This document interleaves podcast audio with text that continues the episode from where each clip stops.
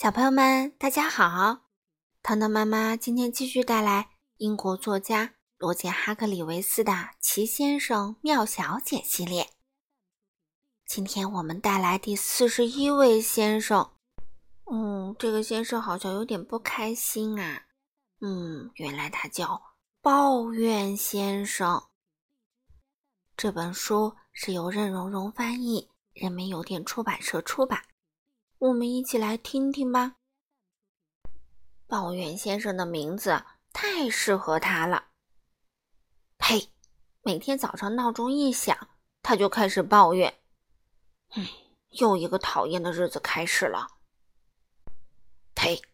每天下午在乡村散步，他就开始抱怨：“我讨厌乡村。”有一天，他刚说完这句话。有一个人突然用魔法现身了，哦，是一个巫师。抱怨先生居然有勇气对一个巫师抱怨道：“呸！我讨厌巫师突然用魔法现身。”哦，是吗？巫师说：“嗯，我不喜欢有些人一刻不停的发牢骚和抱怨。我告诉你，我对这种有毛病的人会怎么办？”我会把它们变成小猪仔。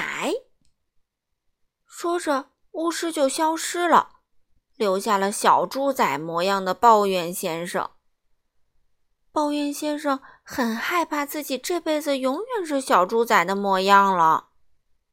不过五分钟以后，他又变回了老样子，这当然是魔法变的。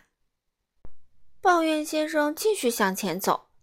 正好经过快乐小姐的房子，进来吧，他叫道：“我正在开派对。”抱怨先生走了进去，可当他听到快乐小姐的客人们又唱又笑时，他又皱起了眉头。“呸！”他抱怨道，“真受不了那些人又唱又笑。”哎呀，他真应该保持沉默，因为。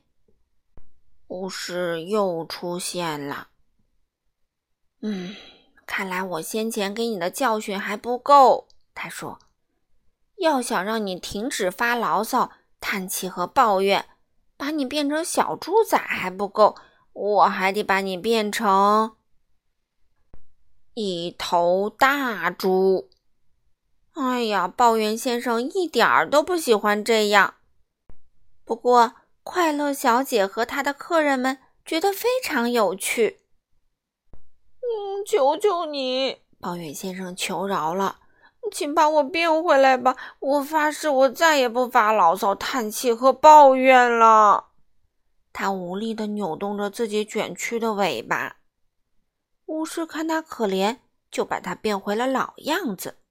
随后，巫师又消失了。接着。快乐小姐跳上桌子扮小丑，抱怨先生没被逗乐。哼，呸！他哼了一声，真受不了有人跳上桌子扮小丑。哎，你肯定能猜到接下来发生什么事儿了，对吧？他变成了一头巨大的猪，一头面红耳赤的巨大的猪。嗯。抱怨先生悲伤的痛哭起来，接着，这头巨大的红脸猪发誓：“我我再也不发牢骚、叹气和抱怨了。”嗯，很好。巫师突然又出现了，然后抱怨先生变回了老样子。哦，嗯，不完全是老样子。瞧他脸上那快乐的笑容，很神奇。不是吗？后来抱怨先生回了家，他这一天累得精疲力尽，直接上床睡觉去了。他睡了整整一夜，没有发出任何哼哼、叹息、牢骚或抱怨的声音。不过也不是没有声音，哦，有呼噜声。好了，小朋友们。这个故事，糖糖妈妈就讲完了。